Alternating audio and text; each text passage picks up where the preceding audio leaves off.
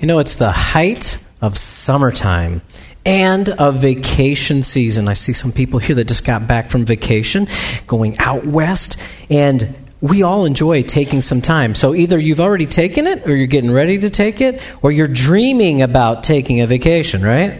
That's where we all are. I remember a few vacations more vividly than others, but it may not be for the reason that you might expect. Sometimes we like to go on a vacation where everything turns out perfectly, right? Where you go to Hawaii or something incredible like that and everything is just perfect.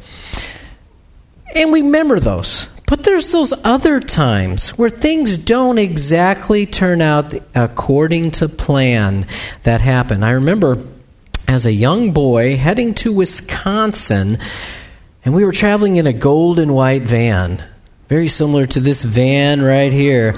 And th- th- th- these are incredible vans, right? You know, they, they, they were all over the road, literally all over the road. And, and so we were traveling to, to Wisconsin, and about this town called Neenah, Wisconsin, which is um, just south of Oshkosh in that particular area we began to have some radiator problems. So we had to pull off and go to a park. Now, to a bunch of 8 and 10 year olds, which me and my brothers and sisters were, we, we were just having a blast just playing in the park while my stepdad is trying to fill the radiator with water. But you got to be cautious because, of course, it's hot and it might boil over. We, we just had fun. I don't know how long we were there. It seemed like it was hours, but, you know, we eventually get to our spot. But I do remember that particular trip. Another trip I remember, and this is one that this really stuck in my mind, is a traveling to Missouri around the Christmas time to go see my great grandma Leach. And we were really excited about this because we would go down to her place and there was a lot of woods and there was a lake there and we could play hockey on the lake and that was a blast. We just had a fantastic time. It's probably about 1982 is one of the coldest winters I think we ever had that I can remember on our way back, we ran into something that maybe my parents knew about but didn't want to tell the kids about a huge snowstorm.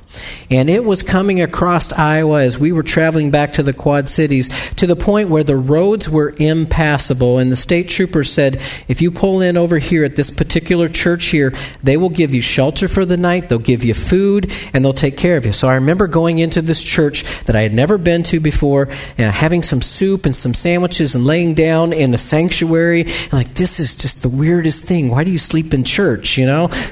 Don't do that. Um, so, and, and in the morning, we had breakfast, everything was fine, the roads were clear, and we took off. And it's one of those trips that I remember.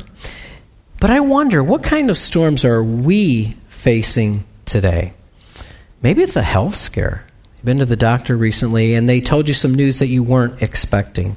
Maybe it's a relationship situation, something that kind of hits you out of the blue. Maybe it's financial, or you're looking for a job.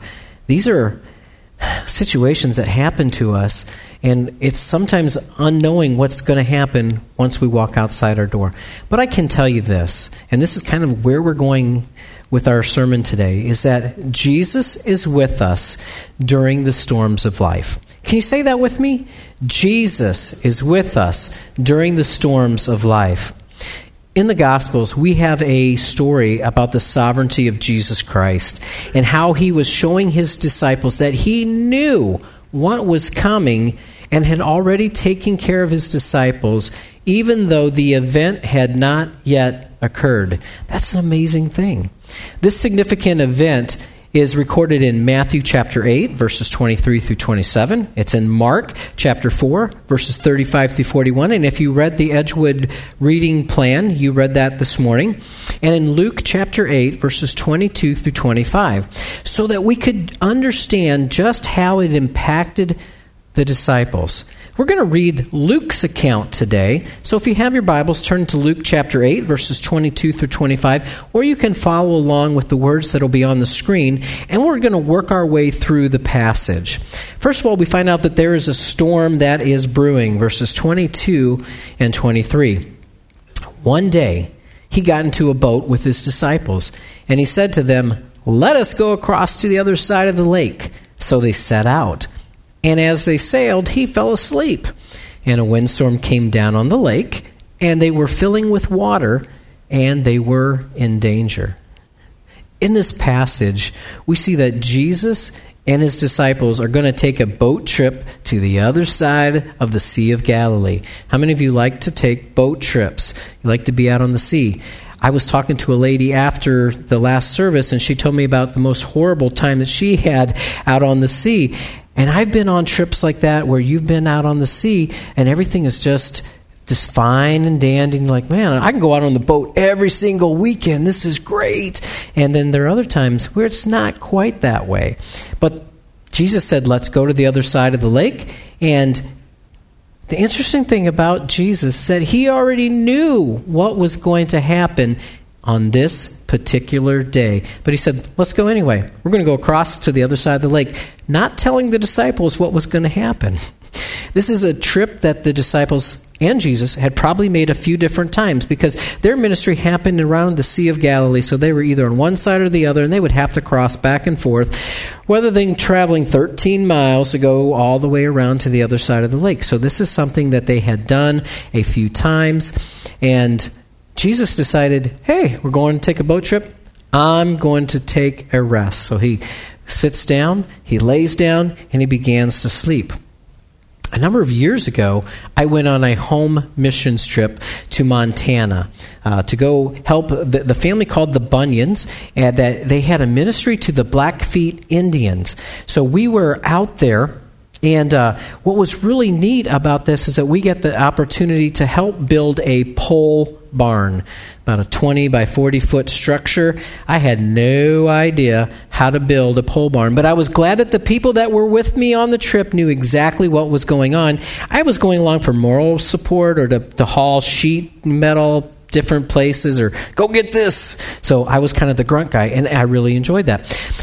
We took a van to go there. I'm always all my adventures happen in vans for some reason, and um, the van was um, rigged up in the back so that you could have luggage on the bottom, and they built a platform that you could have a mattress on top. So two people could sleep in the back, two people could sleep in the seats, and then you have the driver who's not supposed to be sleeping, and then the passenger that's up there trying to keep the guy awake.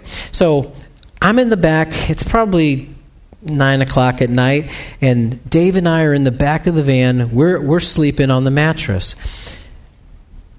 Weird things go through your mind when you sleep, right? Sometimes you, you feel like you're accelerating, and then you feel like you're weaving back and forth, and then you realize that you really are accelerating, and you really are going back and forth at a very fast rate of speed. I wake up, Dave wakes up, there's fear and concern on both of our faces, and then all of a sudden we start to laugh, and then we're concerned again because we realize that the guy who's driving is weaving in and out of Minneapolis traffic as fast as he can because everyone's going 90 miles an hour. Because back then the speed limits had gone up, but Minneapolis apparently they they didn't slow down in the middle of town. I don't know. And uh, we finally got through there safe and sound. We got to a rest area, which we needed very desperately at that particular point of our journey.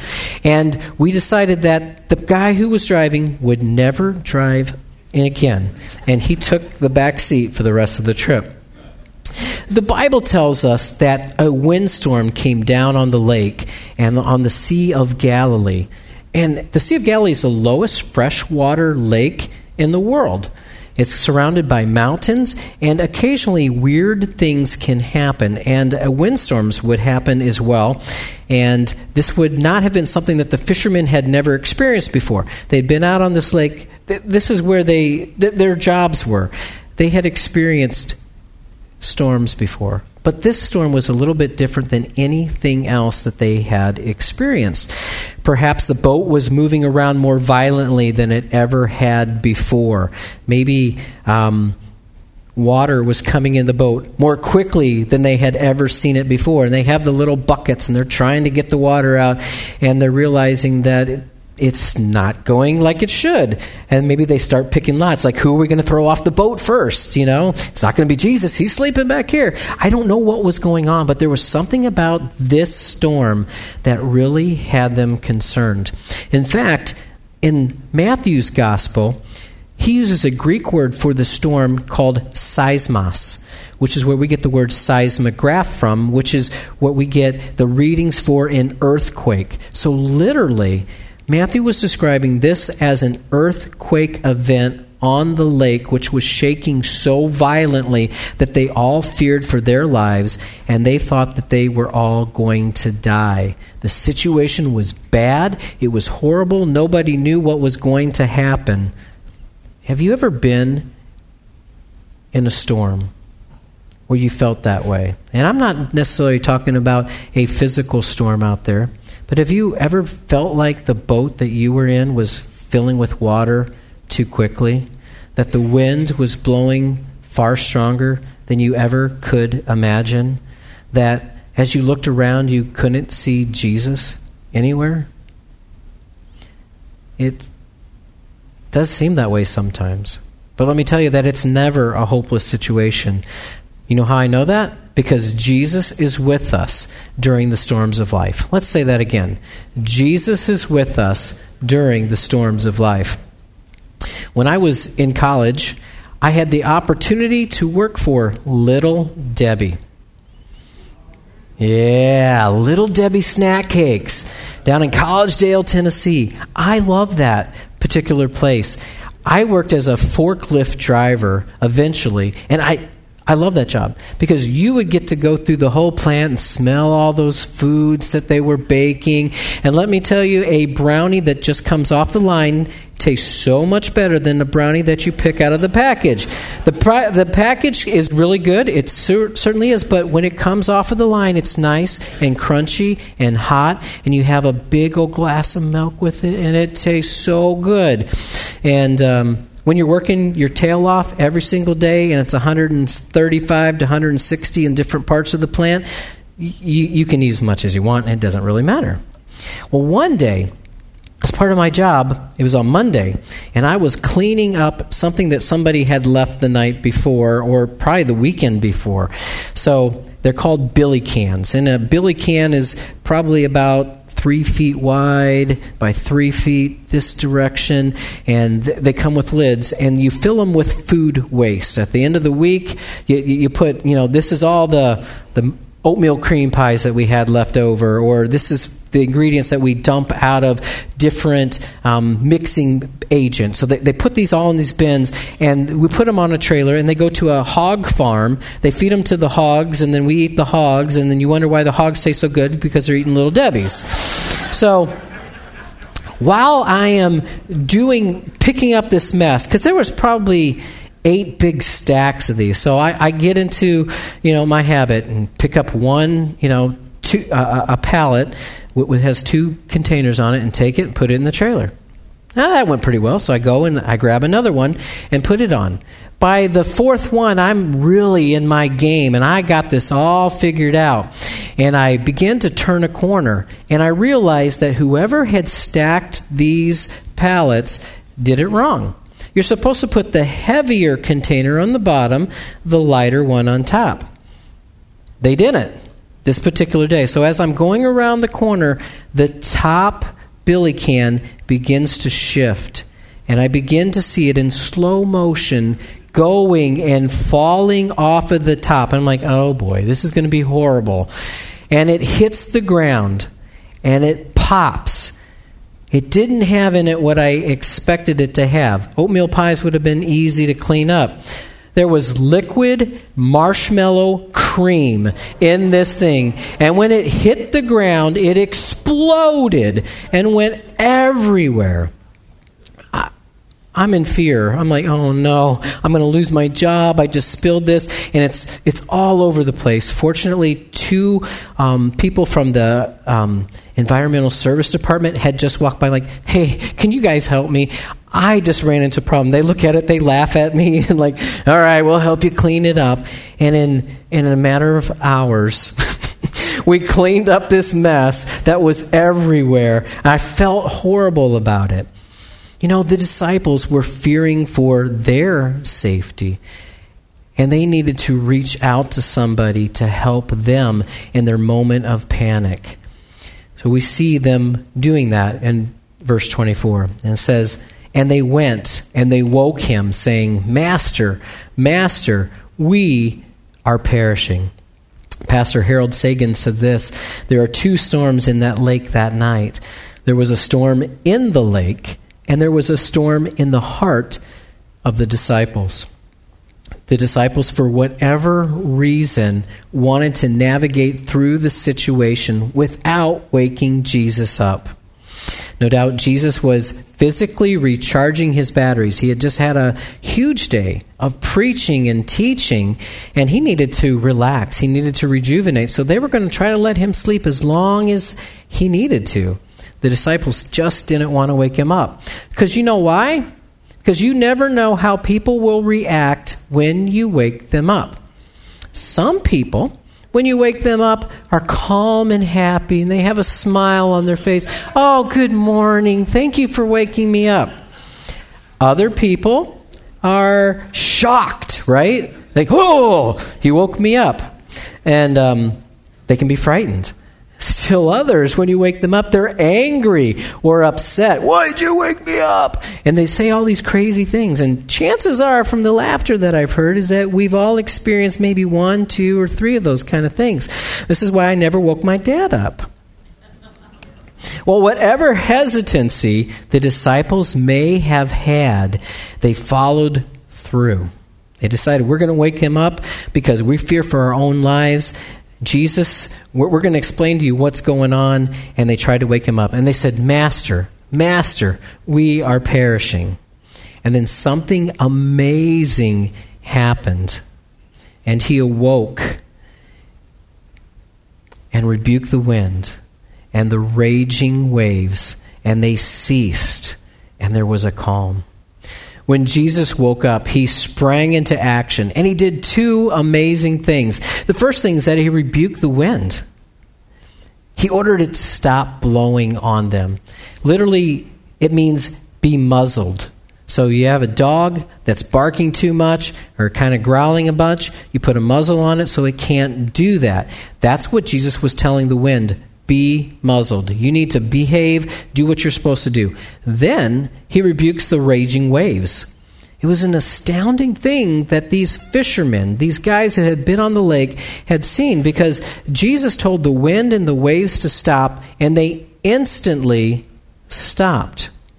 S. Lewis Johnson wrote this. He said, And what a tremendous encouragement that is for a Christian to know that while Jesus is able to sleep in the storm, he cannot sleep when his disciples come with need for help.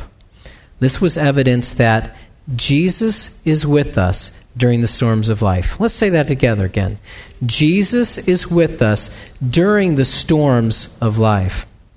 I enjoy walking and running by the Mississippi River. Um, sometimes the river's flowing you know, kind of nice, just like a normal river. You can kind of see the waves kind of coming down, and it, it, it, looks it looks pretty nice and pretty calm. Maybe get on the channel cat and you can ride across, and it's it's nice. Other times, if you go down there, when the wind is coming strongly out of the west, it can blow that river backwards, and it looks very tumultuous, like it's going to, you know, jump over the banks and, and destroy you. That looks pretty bad. Occasionally, though, I have run down by the river, and it is completely calm, where you can see reflections of the bridge right on the water. And that's an amazing thing to be able to see that. That's exactly the type of view that the disciples were experiencing on the Sea of Galilee. After being in the midst of this horrible storm, they saw it completely calm and they're at peace because they know where they were going, and they had fear of what was going to happen to them, and then all of a sudden, it was gone. When Jesus had calmed the storm, he then spoke to his disciples, and we see a little bit of scrutiny that's going on. He says this to them Where is your faith? And they were afraid, and they marveled, saying to one another, Who then is this? That he commands even winds and water, and they obey him. Jesus was asking his disciples a very simple question, and it was this you know, what's wrong? what's going on. Our natural thoughts would have been Jesus would have said, Why are you so afraid? As dads, isn't that what we sometimes do to our kids? Why are you so afraid of this particular thing? Just pick up that snake. It's not going to bite you. You know? And then it does. You know? Or perhaps, why are you so worried or concerned? Everything's going to be okay. Jesus doesn't do any of that. He cuts right to the chase, right to the heart of the matter, and he says, Where is your faith? It's a very simple question that Jesus asked them was, Do you really trust me? I've been with you for a long time. You've seen me do miracles. You've heard me preach. You even saw me feed 5,000 people. Where is your faith? Do you think that I would let something terrible happen to you while we're out here on this lake? Why do you think I was sleeping on the boat? Did you really think something was going to happen? So he really questions them. Where is your faith? The disciples responded to Jesus' question by having two interesting emotions. The first one, they were afraid. They had the Greek word there that says phobos, which is where we get the word phobia from. They were frightened. They were very alarmed at what was going on.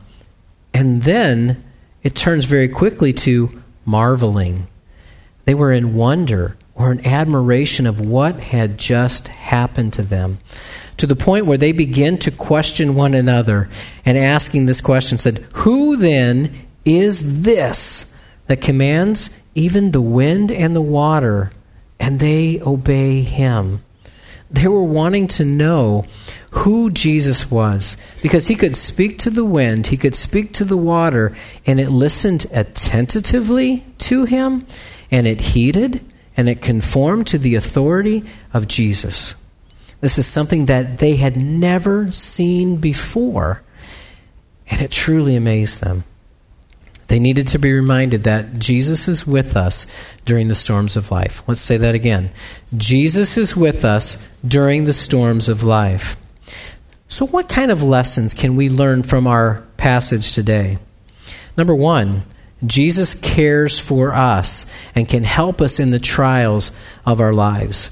It really doesn't matter if the situation that we're in is small or if it's large. Jesus wants to be our Savior, and He wants to get us through each and every trial that comes our way. We tend to only seek Jesus out when things are really, really bad. Isn't that how we generally act. Because i know that's how i am is that we only go to jesus when things are really bad or when we really need something. Just like we go to dad about the things that we really need or, or maybe we go to dad about everything. That's what we need to do is we want to go to jesus about everything that's going on in our lives every trial that happens. Number two we need to understand that christ is in control of everything in our lives we could just take a step back and remember that Christ is in control, that would make a tremendous difference in our lives as we go through each and every day. Not only is Jesus in control of the good times, but he's also in control of the not according to plan times. And we've had a ton of those in our lives, especially this last year. I know we have. Number three, we will all experience storms. No matter who we are or where we're going in our lives, we're going to have storms.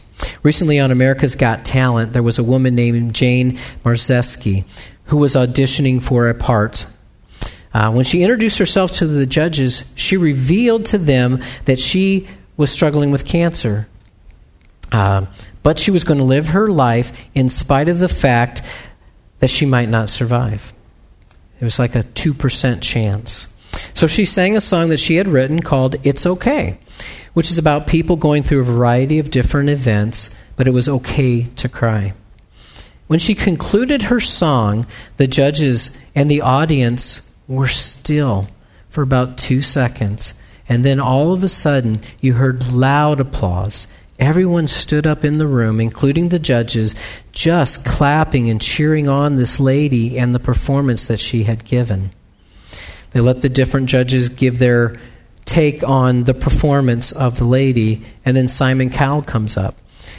If you ever watched the show before, Simon Cowell can be a little bit jagged at times.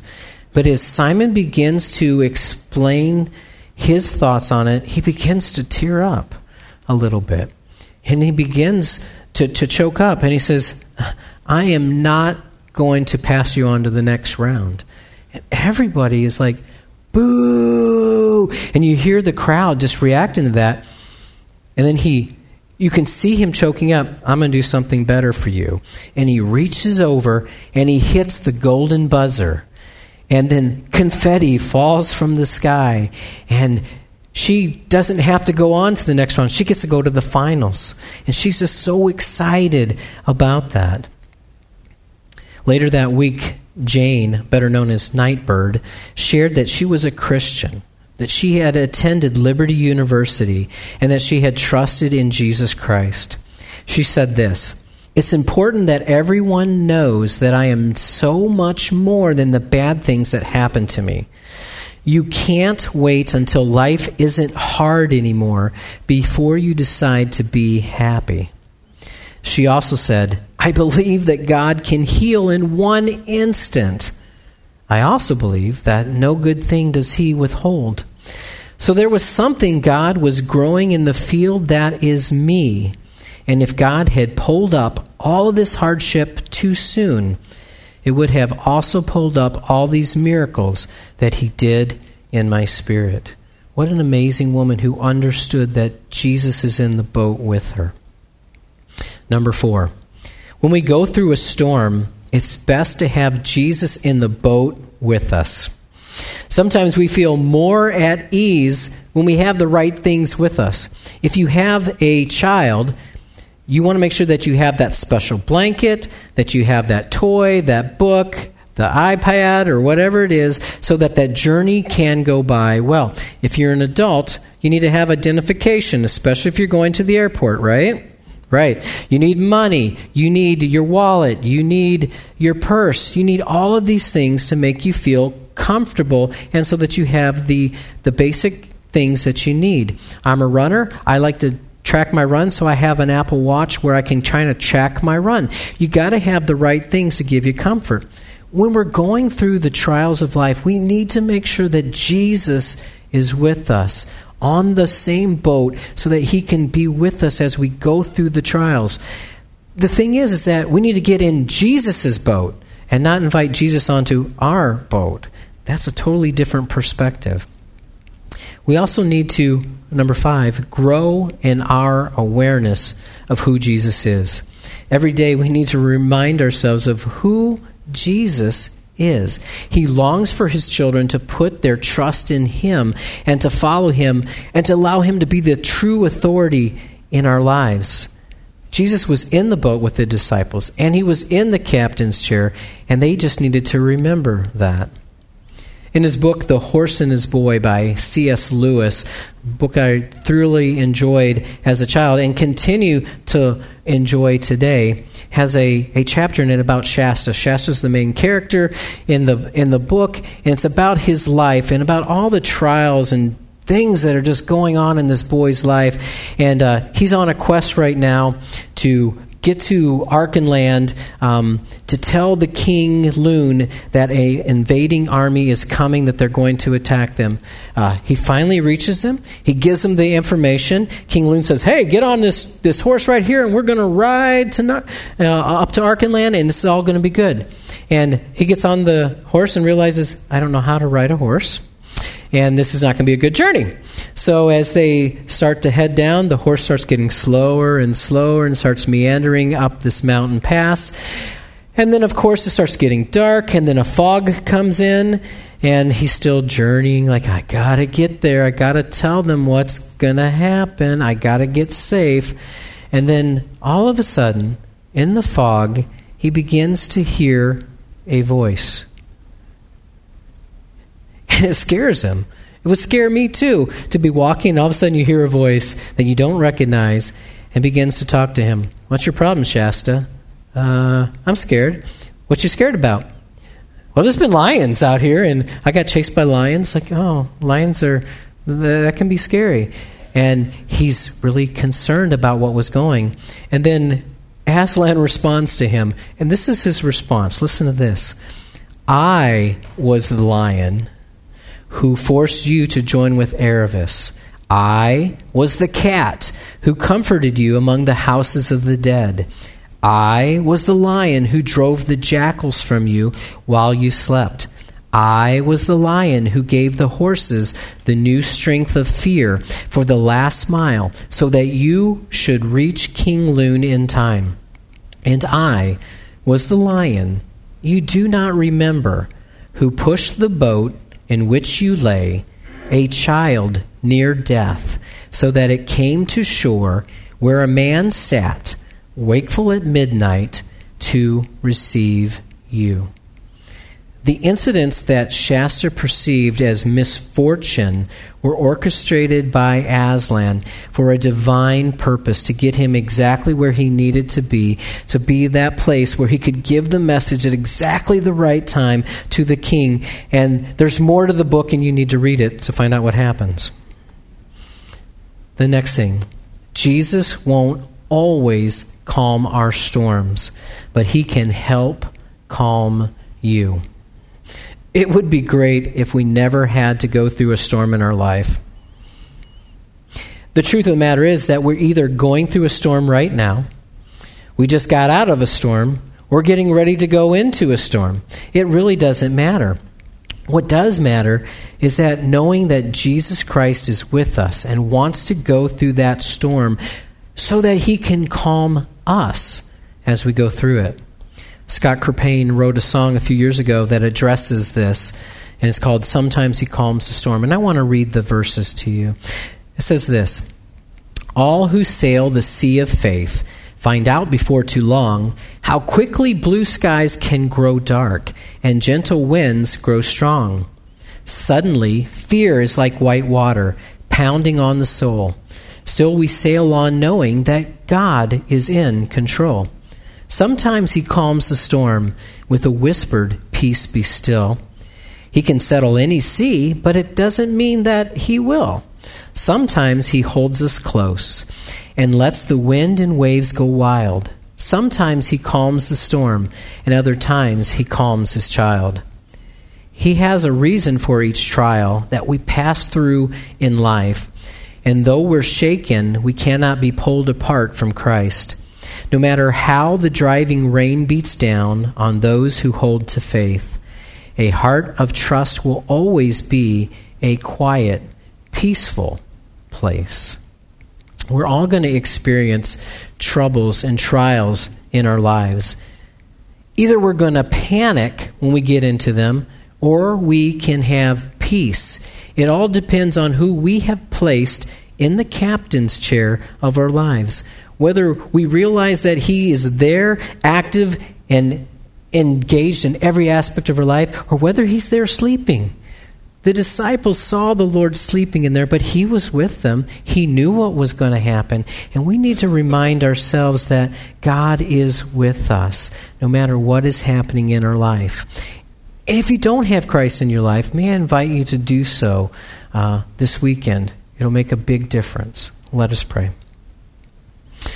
Jesus, we want to thank you for being a God who not only knows what is happening in our lives, but that you are also willing to be part of our lives. Help us to depend on you more and more each day, and to allow you to be the captain of our lives for those who are listening today who have never asked Jesus to be part of their life, I pray that you would draw them to yourself, that they would admit that they need forgiveness for the sins that they have committed, that they would believe that Jesus paid the price for their forgiveness when he died on the cross, that they would ask you to take the place of leadership in their lives so that they would follow Christ. Jesus, thank you for all that you have done and for all that you will continue to do in our lives in the future. In Jesus' name, amen.